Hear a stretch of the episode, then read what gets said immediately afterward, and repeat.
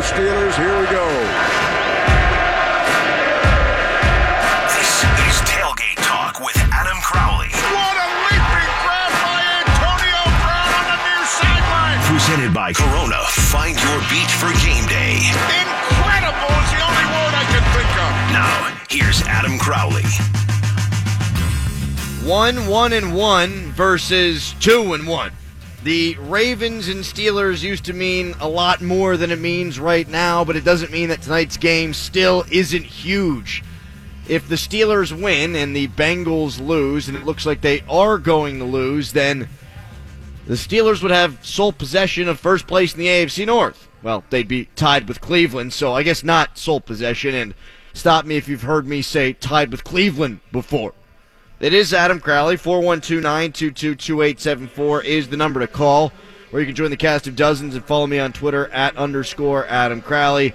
No Brian Lamartina. It ain't his show. Shirtless Tom back in the studio. He is behind the glass as always. Brian will be back with us tomorrow. Wes Euler will be on site with me here at Mullins on the North Shore for Corona Tailgate Talk. Uh, he is out parking the car. As I said, the Bengals were going to lose to the Atlanta Falcons. It looks like they just blocked a field goal. I'll keep you updated on everything going on around the National Football League, but most of today's program will be focused upon breaking down Steelers and Ravens, the rivalry of yesteryear and the rivalry of today. What does it mean? Who's going to win? We'll get to all that over the course of the program. Also, Pitt lost yesterday. Penn State lost yesterday. Penn State's a damn good football team. Their coach is a buffoon. Pitt is a bad football team. Their coach is a buffoon. We'll get into that a little bit later in the program as well. Uh, Dale Lolley going to be joining us today at 5 o'clock. We've got Bo Smolka, who covers the Ravens for Pressbox, joining us at 540. So a jam-packed program for you. Think about the way that this rivalry used to be played out, Steelers and Ravens. Uh, in 2008, the Steelers beat the Ravens three times 23 20, 13 9, 23 14. And even though the Steelers swept Baltimore that year, I think you had to respect that squad. They played great defense, they ran the football, they were hard nosed, they were tough to play against. Pittsburgh won the first two games of the series in such nail biting fashion that I was not confident that they were going to win that AFC championship game. Now, it was rookie quarterback versus Ben Roethlisberger, but it was just about a coin flip. I thought maybe the Steelers had the edge, but the Ravens defense had given Ben fits in both games prior to the playoffs. But we saw unflappable Flacco throw a pick six, so Troy Polamalu sealed the deal for Pittsburgh. It was 16 to 14 at the time and made it 23 to 14. That was all she wrote. But each game was a bloodbath. Rashard Mendenhall broke his leg on a hit from Ray Lewis earlier in the season. Willis McGahee and Ryan Clark were simultaneously knocked out on a hit in the AFC Championship game. Ben was always bruised and bloodied after the game. And you got to think about the combatants Ray Lewis, Ed Reed, Terrell Suggs, Bart Scott, Ray Rice, James Harrison, Troy Polamalu, LaMarr Woodley, Hines Ward. Stars, studs, hard nosed players, throwback players, old school players. Flacco, despite everything that I've said about him the last five years, has been clutch in this rivalry. And he was clutch, particularly in this rivalry early in his career, as was Ben. Think about that 13 9 victory in Baltimore in 2008. The Ravens had a chance to salt that puppy away, up 9 to 6 with a few minutes to go. And before the game, the Ravens were boasting about their defense, not the Steelers' defense, their defense being the best in the league. Ben and the Steelers, they went 123 123 yards on their game winning drive. And yeah, that's right. Due to penalties, they actually had to go all Canadian football. We saw Santonio. He caught the ball in the middle of the field, brought the ball into his body. Did it count? Was it over the line? Well, the Ravens bitched to high heaven after the game that it wasn't a touchdown. Harbaugh complained. Ray Lewis complained. And I remember at the time thinking, if this is the best defense in the league, as they said they were, then why are they complaining about the last inch instead of the 123 that they gave up out to the end zone? In 2010, there were three classics. The Ravens came into Heinz Field with Ben still suspended. Flacco found T.J. Houshmandzadeh in the back of the end zone with less than a minute left. Clutch. Steelers fell to three and one. Later in the year, the AFC North, as it always seemed to be, was up for grabs. With a chance to sweep Pittsburgh, Baltimore inexplicably was trying to throw the ball late to seal the deal. Troy came bursting off the edge and strip sack flack job, and the Steelers scored late to win that one. In the playoffs, classic. The Ravens took a 21 7 lead at halftime. One of the weirdest strip sacks ever happened in that game, where none of the Steelers looked like they wanted to jump on the football, knew that the football was live. One Raven and one Raven only picked it up and ran it in the end zone for the score. Steelers did come back. They won 31 to 24. Antonio Brown made the catch of the day against his helmet to salt that one away. Those were the good old days. Hall of Famers, Lewis, Reed, Troy, Ben, Suggs and Harrison were special. If the Steelers didn't win in 2008, I think Baltimore wins the Super Bowl. If the Steelers didn't win in 2010, I think the Ravens go to the Super Bowl. Baltimore won in 2013. Steelers won in 2008. Back then, the games were heated and the stakes were so high. Uh, a couple of years ago on Christmas, the Steelers pulled it out late with AB reaching over the goal line, and that was badass. That was important. It was for the division to give the Steelers an opportunity to try to win the Super Bowl, but it wasn't explicitly for the Super Bowl. Uh, it wasn't the AFC Championship game, and it wasn't violent the way that it used to be. Now, in the last 20 meetings between these two clubs, Steelers have won 10, the Ravens have won 10. It is a rivalry. It's still one of the best rivalries in the league, but as far as I'm concerned, it doesn't feel like it anymore because it doesn't compare to the rivalry of old. We talk about it all the time in sports that sometimes teams become victims of their own success sometimes coaches, general managers, quarterbacks, whomever, they become victims of their own success. Jamie Dixon, the perfect example.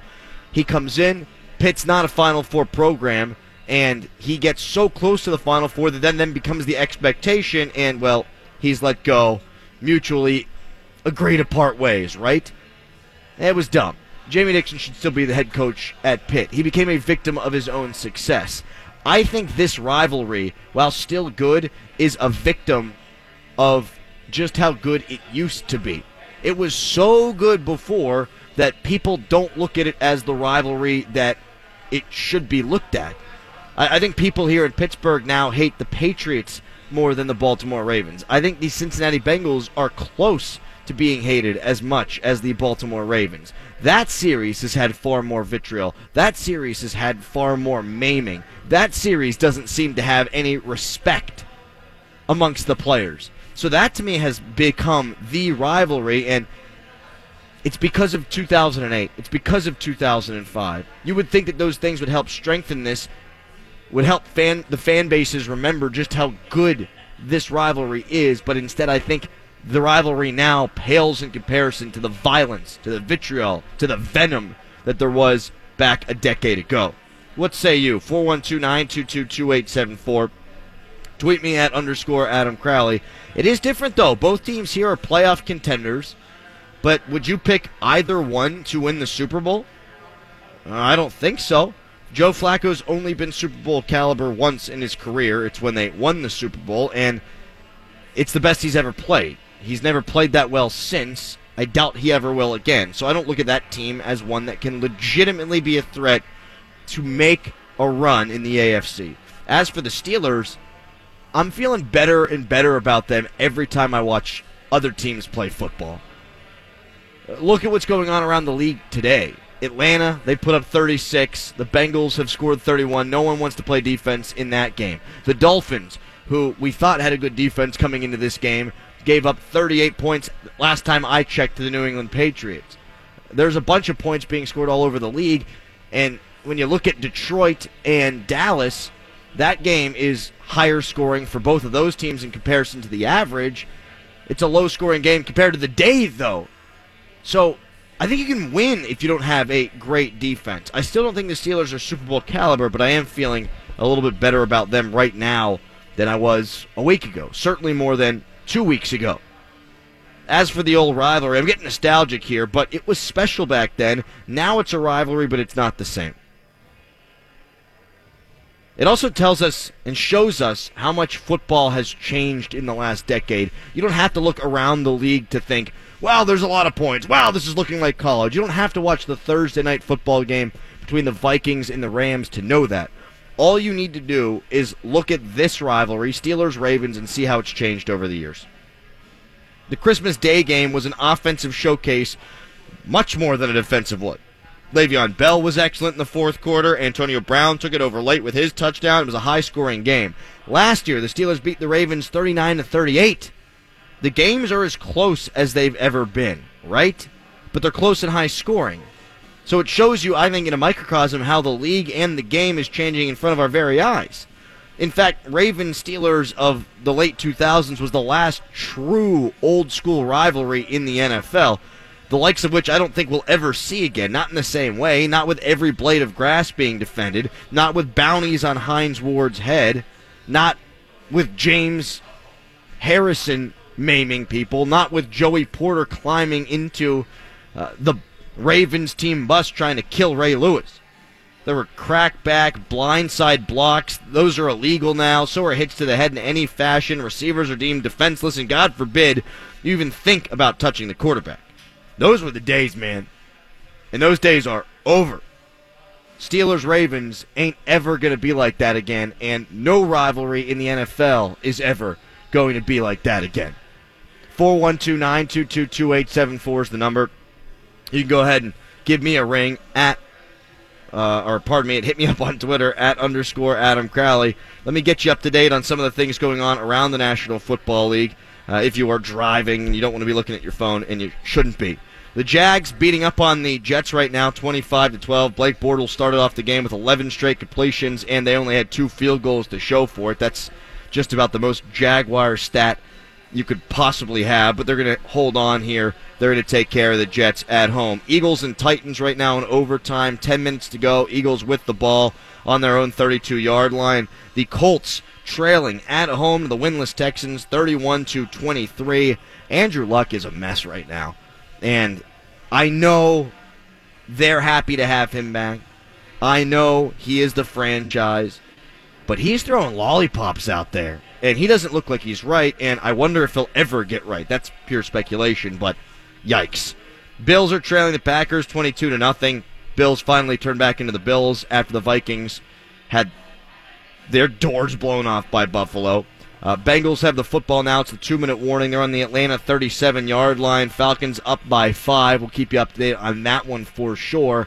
If the Steelers win and Cincinnati loses, even if Cleveland wins, the Steelers will still be in first place in the AFC North. So all the problems we thought that they had and do have aren't going to matter because after the first month of the season, the Steelers would still be in first place. Andy Dalton now under pressure, not allowed to give play by play, so I'll give it an extra second here. Uh, one Mississippi, two Mississippi, and he's tackled four yards past the line of scrimmage. Keep you up to date on that one. The Patriots beat the Dolphins 38 to seven because of course they did. Now I fell for the trap. I fell for what we always seem to fall for, right? Uh, on my show on Friday, I said I think the Patriots win the division but I think that the Dolphins win this game, and the in the Patriots make up all the ground uh, in the remaining 12 games of the season. Well, they won't have to now. As the Patriots move to 2 and 2, the Dolphins move to 3 and 1. No AFC East team has beaten the Patriots in Foxborough with Tom Brady playing since 2006. It's believable. It's not even unbelievable. The Cowboys, they hold on to beat the Lions 26 24 last second field goal. And the Bears shellacked last week's opponent for the Pittsburgh Steelers 48 to 10. There's a lot more games coming up, including the Browns playing in Oakland. Baker Mayfield gets his first start for Cleveland. Coming up next, we'll keep you up to date on the final, probably, of this Cincinnati and Atlanta game. And I'll tell you why James Franklin while taking responsibility yesterday, actually took responsibility for nothing. It's a Crowley show. No, it's not.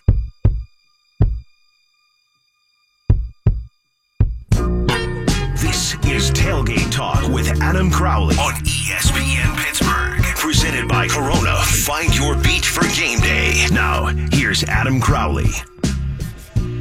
Andrew Luck and the Colts were just able to tie the game, so so much for me saying he's got a little lollipop noodle arm.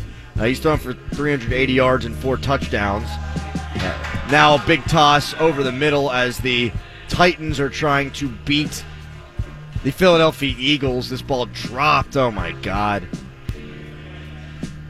Keep you updated on what's going on all around the National Football League. The Bengals, uh, they are currently inside of Falcons territory. My eyesight's not helping me here. Fourth and four, and they're able to convert now, getting to the 12 yard line. There are 14 seconds left to go. Cincinnati calling a timeout. If they score a touchdown, they will win. They're down five points right now. Uh, speaking of being down and having an opportunity to come back, Ohio State yesterday was down uh, 13 against Penn State. They were able to come back and win. If you're a Penn State fan, it's a choke job. If you're an Ohio State fan, oh my God, what a comeback! It was tremendous. Here's what James Franklin had to say after the game, and he's trying to take accountability, or at least he makes you think he's trying to be accountable, but it's total deflection. Take a listen. Just so everybody's crystal clear, we're a great program. We lost to an elite program, and we're that close. We have gotten comfortable being great. We will no longer be comfortable being great. We're going to learn from this, we're going to grow from this, and we're going to find a way to take that next step as a program because we've been knocking at the door long enough. And it's my job as the head coach, I'm ultimately responsible for all of it. How about James Franklin there saying he's ultimately responsible for all of it while waxing poetic about the state of the program as opposed to talking about the play that cost them an opportunity to be an elite program yesterday? It's fourth down and five, and it's after a timeout by both teams. You've got all the time in the world to think about what you're going to do to get five yards you need to do. Extend the game. The quarterback had run for a buck 50. Trace McSorley, a Heisman candidate. And what happens? They hand the ball off. Let's talk about that instead of talking about the program not being elite. Penn State is right there with Ohio State. Yes, they just need to play, make a play here or there. But the play that they didn't make there was because the head coach didn't have balls. Because the head coach was scared.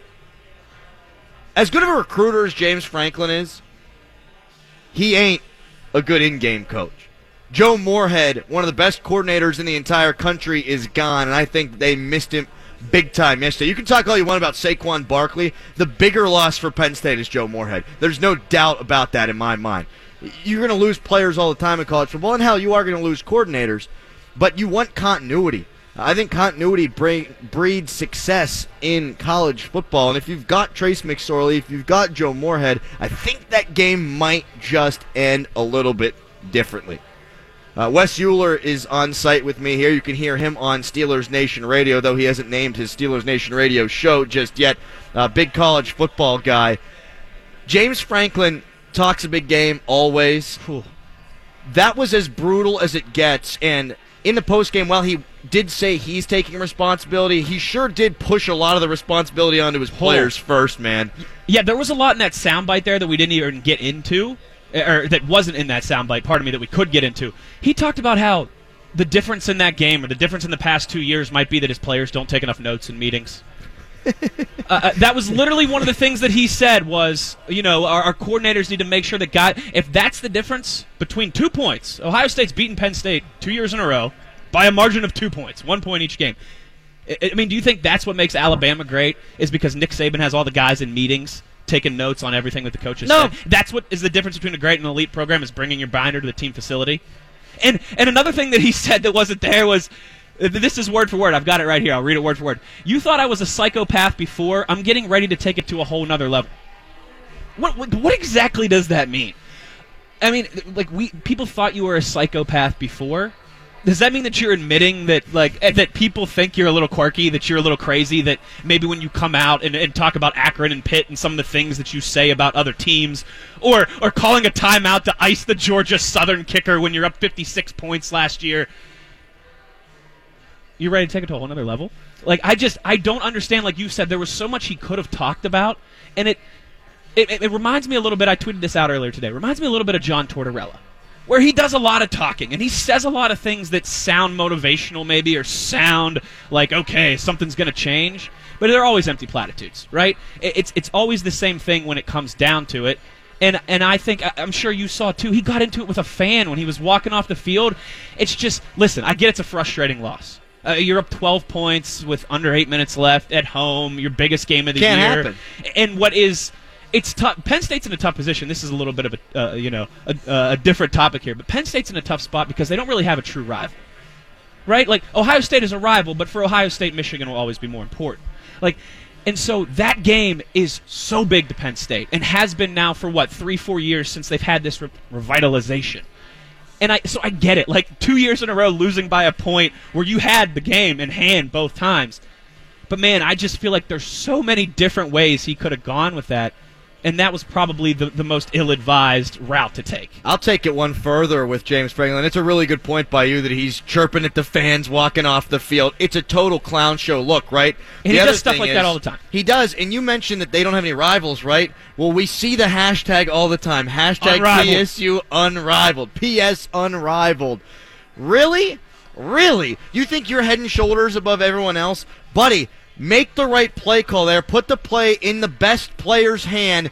And you've got an opportunity. They're gonna they're gonna go down the field and get a field goal. Then it's it's absolutely going to happen. We know he's a used car salesman, right? Quote unquote. James Franklin.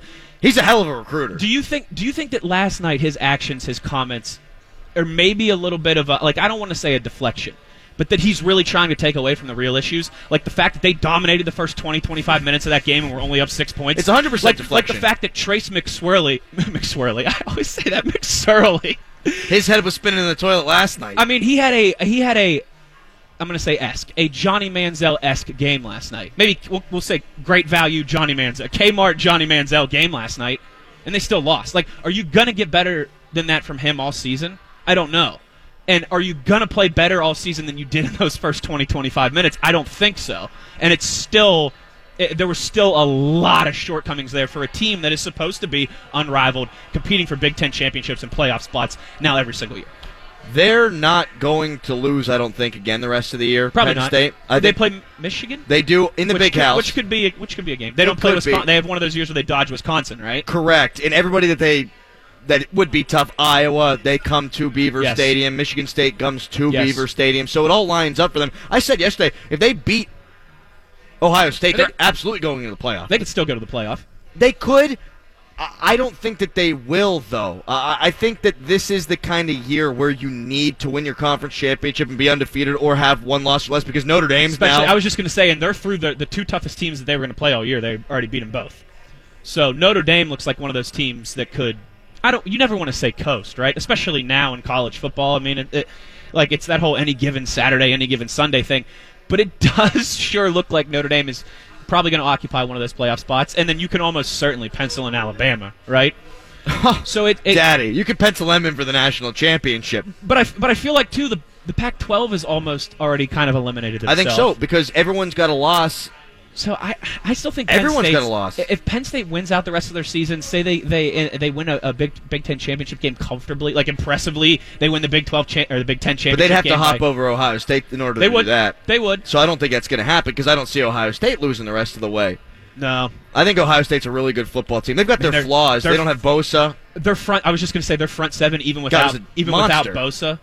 So I, I, when I look at it, Penn State missed their opportunity to really be not just nationally relevant, but in the national title conversation. That's now gone, and it's not about not taking notes. It's not about Some of them being a great Oh, program and not an Yeah. elite program. It's about them not making three or four plays over the course of that game. Tackle the screenplay whenever it's first and four or first and ten from your own four yard line, Ohio State, at the at the opposite end of the stadium. Uh, you have to make that play. You can't give up a forty yard pass there. Uh, pardon me. I'm choking just like Penn State. At the uh, end of the game, the touchdown for Ohio State, Oh, you have to wrap up. You have to tackle that MFer. You've got to make that play. There were there are four or five plays over the course of that game that should have been made by choking again by Penn State. Uh, and really, maybe even least which was the fourth and five. Right, and and that's the thing too. I, I, I kind of to circle back here to where we started. I feel like a lot of the real issues, or maybe he did do that on purpose to kind of take the the pressure, take the heat, take the spotlight off of his team, off of his coordinators. Ah, man, I don't know. To, to circle back, we were talking about those first 20, 25 minutes where Penn State really dominated the game Yeah. and got two field goals out of it. They kept running that play where uh, they'd bring I forget the running back's name now, not Saquon Barkley, around in motion, and then and then Trace would throw to him, but it wasn't a forward pass, right? Every time they were drawing up the place that the pass was going behind the line of scrimmage, and they ran it three or four times in the first quarter, and every time they ran it, I was watching the game with some of my buddies who are Ohio State fans. And every time they ran it, I was like, I, that, that play call makes no sense to me. Because if your running back doesn't catch that ball, it's a fumble.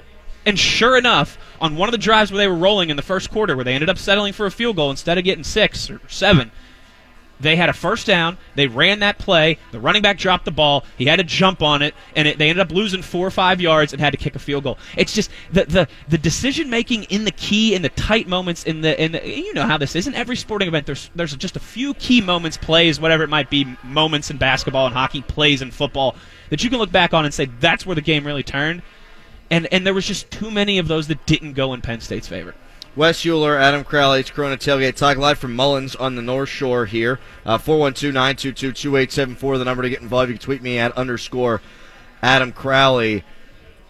I think you make a good point there, Wes. And when you look at Ohio State and Penn State coming into the game, they were the top two scoring offenses in the entire country. Yeah. And you saw what Penn State turns into when they play a really good team. Now, look, I know that they put up 26 points. Uh, I understand that they move the football. I get that Trace McSorley had a really good game.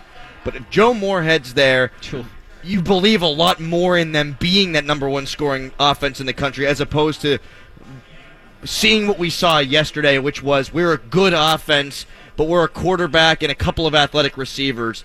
Uh, we're we're not the kind of offense dynamically the way that we've been the last couple of years. I don't think. I think it was obvious in yesterday's game. I, I couldn't agree more with you, and we've said his name now a bunch of times, but I think Joe Moorhead is one of those guys who he's not a college football sexy name, but anybody who is around the sport in the business will, will tell you how brilliant he is and how paramount he was. And obviously, Saquon Barkley was a huge. I mean, let's not kid ourselves; it was a huge part of that too. But yeah, you, I mean, you said uh, uh, there's no doubt in my mind that that six nothing lead that Penn State got out too early when they were really controlling the game, like I've said now a couple times for the first 20, 25 minutes. There's no doubt in my mind that that would have been 10 points, 17 points. Yes. Maybe even 21, maybe 13 points, 21 points. You know, And we 20 saw they could blow if an Joe- 18 pointer last year, but at Joe- least you get out to that healthy lead. I, I think that that six point lead would have been doubled, tripled, uh, whatever you want to, whatever, however you care to let your mind wonder if Joe Moorhead was still was still calling the plays. And I, I don't think it's. You want to know the difference to me is that this might be changing, transitioning here a little bit. Do but it. James Franklin talks about how well the difference is is our guys aren't early for meeting. You know, our guys are on time for meetings, which isn't on time; it's late. You know, they're not early for meetings, and they don't take notes, and they don't do this. And our coordinators don't stress on the guys how important it is. Da, da, da, da, well, fix it before the damn game then. I don't think that's the difference between a program like Penn State and a program like Ohio State or Alabama. You want to know what I think the real difference is? Programs like Alabama and Ohio State have coaches and coordinators and players, but more so coaches and coordinators that have been in those types of situations a lot more times than James Franklin and his staff have. Let's be honest. James Franklin came from Vanderbilt. How many big games did he play a year? Until last year. We talk about this until last year. So two years ago, when Penn State had that famed block the kick against Ohio Sure. State, took it back, won the game. They were talking about firing James Franklin the week Mm-hmm. before that game. He had just lost the pit two weeks earlier. I think they were two and two at that point. Like, they were talking about James Franklin getting fired, and and I, I still think. And listen, uh, this might sound like I'm piling on the guy right now, and I think it's pretty clear from anyone who's listened to this segment. I've never been a huge fan of his. I don't think he's that good of a coach. Great. And you don't have to be a great X's and O's coach to have success in college sports. You don't. There's plenty of guys that have had success without being great X's and O's guys. I think what you need to do But is you better have good coordinators. You better have guys Right. like Joe Moorhead. And he's he is a tremendous recruiter. He was nine and three a couple of years at Vanderbilt. He finished in the top twenty-five a couple of times at Vanderbilt when they hadn't done it in fifty years. Mm-hmm. Yeah. he's a good recruiter. I Great think he's a good motivator. Great. I don't think he's a good X's and O's guy, as you said. And when you aren't a great X's and O's guy, you have got to be able to delegate. Mike Tomlin, I think, did that better than anybody Yep. for the longest time. Because Todd Haley was a good offensive coordinator in this league. He just ran out of time here in Pittsburgh. Bruce Arians is a good offensive coordinator in this league. He just ran out of time in Pittsburgh. And when Mike Tomlin got here, he said, Dick LeBeau, we'll run your defense. We'll run the 3 4, even though I'm a Tampa 2 4 3 guy. I think you need to be like that. Nick Saban I don't think he's a great X's and O's guy. He hires the best coordinators uh-huh. in the country Yep. that come in, they scheme you up, and they've got the talent. And he's not afraid to change. He used to be he used to be Les Miles, Yes. and turned into Yes. we'll do whatever we can with the quarterback that we've got because we've got the talent now that we can do anything. I think Jimbo Fisher isn't a great X's and O's guy. He's won a national Yep. title. Uh, Kevin Ollie was clearly not an X's and O's No. guy. He won a national championship in basketball with UConn. In college sports, especially, I mean, you referenced some great NFL examples. In college sports, especially, you can get away with with not being the best Bring X's the and O's talent guys in. if you can bring the talent in and you've got the staff uh, beneath you. But I think it's pretty clear that up against a, a guy like Urban Meyer, and and maybe even a guy like Jim Harbaugh, that that Franklin just doesn't have the the gravitas of of the football depth and the football knowledge that those guys have had. Like, you said it. He he did what he did at Vanderbilt was impressive. And he had them playing in some big games, and, and, and they won. They you know winning records in bowl games, which at Vanderbilt is by any by any measure is success. But I just look at those games like last night. Until last year, James Franklin hadn't played in many of those. How many of those has Urban Meyer played in? From Florida to Ohio State, he's lost so many big games like that at Ohio State. Won and lost both. I mean, you, you remember sad Urban Meyer eating Papa John's pizza at a golf court after Yes. after they blew their undefeated season to Michigan State. I just think I, th- that's to me where the deflection from James Franklin is the real difference between the elite programs, uh, the the Bama's and the Ohio States, the Penn State. They've just been there more often. Big time referendum coming up on his tenure at Penn State with Yes. Trace McSorley's Yeah. gone. It's going to be huge because he's going to start to build equity. He's going to start to learn The how to handle these games. too. Exactly. He will learn how to win these kind of football games just by being in them. Mm-hmm. But Urban Meyer, we now know ain't going nowhere. No. Uh, it doesn't matter what happens. Doesn't Urban Meyer ain't now. going. Well, unless they have a, like a really bad season, then he'd probably get canned. But right, exactly. If he was losing, then that would be the case. Uh, Jim Harbaugh ain't going anywhere. Wisconsin, while they're not a great program, they're one to be reckoned with. Iowa, impressive what Paul Chryst has done there. yes, and Kirk Ferentz, he's Yes. been there forever, and he will sneak up. You think Michigan State's going to continue to get back to where they were? D'Antonio's a better coach than James Franklin, especially on Saturdays. So he's going to have to learn. He's going to have to keep getting better because those guys are all seasoned war horses. Great point by Wes. When we come back, 412-922-2874 is the number. We'll get you some finals, including what the Cincinnati Bengals were able to do. Will the Steelers still be in first place, or will the Steelers be in first place if they win this game? We'll get to that. And Pat Narduzzi. Yikes. It's Corona Tailgate Talk on ESPN Pittsburgh. This is Tailgate Talk with Adam Crowley on ESPN Pittsburgh. Presented by Corona. Find your beat for game day. Now, here's Adam Crowley. The Bengals win the most 2018 game of 2018 as they put up 37 points. Atlanta puts up 36 points. They score in the final seconds of the game. AJ Green diving end zone. Great throw by Dalton, who balled 9 of 41, 337 yards, three touchdowns, and an interception. I said before the season, Cincinnati is a playoff team. I think they're legit. Their defense can get after the quarterback. They tackle the catch really well, and offensively, they've got the weapons. As long as Andy Dalton is protected, that team can put up points. They've always proven that. Uh, four years ago, I thought they had the best roster in the league. Andy Dalton played like a really good quarterback then. He's not a bad player, but he's not the kind of player who elevates talent. He needs talent to elevate him.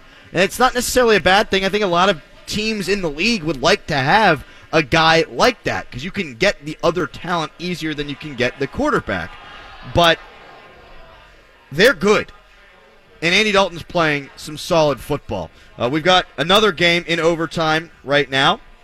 It's the Texans and the Colts. Uh, we just saw Hopkins drop a ball in the end zone.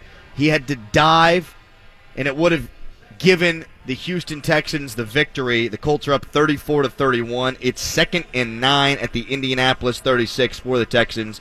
A field goal continues the game. A touchdown wins the game. Nothing means the Colts. They'll win that game. I said on my show on Friday that I thought the Raiders were going to beat the Browns. It's Cleveland.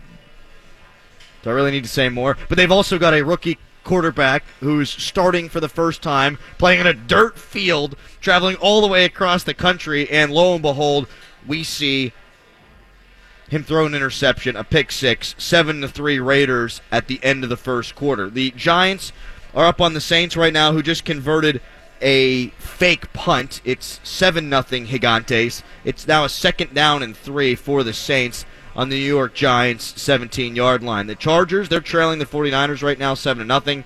And the Titans, we didn't tell you about this one before. They beat the Eagles 26 23 at home, and maybe Tennessee's a good football team. Last week, they beat the division champ from last year. This week, they beat the NFL champ from last year. Carson Wentz still working his way back. The numbers look pretty good, though 33 of 50, 348, two touchdowns. A lot of Eagles fans in attendance, but Tennessee still able to pull that one out. Uh, Cowboys beat the Lions. Last second field goal, 26 24. We'll keep you up to date on everything else going on around the National Football League. Here's a story that we did not touch on in the first segment, and we'll get to Ravens and Steelers coming up at 5. Dale Lolley is going to join us from DKPittsburghSports.com and the Steelers Radio Network. It's been reported by a number of different outlets now that the Steelers are looking for a good player and a second round pick for Le'Veon Bell. just take a second here. Just, just pause for one second. That's not going to happen. Uh, the Steelers aren't going to get a player and a draft pick for Le'Veon. Le'Veon ain't even going to play this year. It doesn't look like, or there's not the guarantee that Le'Veon's going to play this year. So why a team would give up a rostered player, one of their 53, and an asset in the future for a guy that you don't know what you're going to get? I don't think that's going to happen, and I don't think you have to look all that far to figure out just where the value actually lies. Earl Thomas being shot by the Seattle Seahawks, right? Their value that they're placing on him is a second round pick. They will move him reportedly for a number two. Teams have offered number twos. That's the value for him, and he's a guy that we know is going to play. So I don't think that the Steelers would get anything more than that for Le'Veon. That being said, I've seen a couple of people critical of the Steelers' asking price today on Twitter. Well, that's what you do. I mean, that's how you go about this. When you're trying to trade for what the guy's name is the Pirates traded for, uh, the guy who came from Tampa Bay, Chris Archer, you're going to ask. So far from baseball season now in my mind, you're going to ask for a couple of big time players in return. That's the way you do business. So the Steelers are asking the moon. They're hoping that they get the stars. And I do think that there would be a shot of some team being stupid enough to give up a second round pick for Le'Veon Bell. And now the reason the Steelers won't take a pick that's worse than that, though, is because they're going to get a compensatory pick in 2020 uh, in the third round. So you need to get something better than that in order to make it worthwhile to move this dude right now. Here's why it's probably not going to happen, though. You need that. There are only, I think, nine teams that have the cap space. Uh, maybe even less than that now that have the cap space. You also need to be a running back away, you think, from winning a championship, right? And you need to be willing to have draft pick equity, enough of it to think if this guy does not play, we're going to be okay without this. So I just don't see it happening.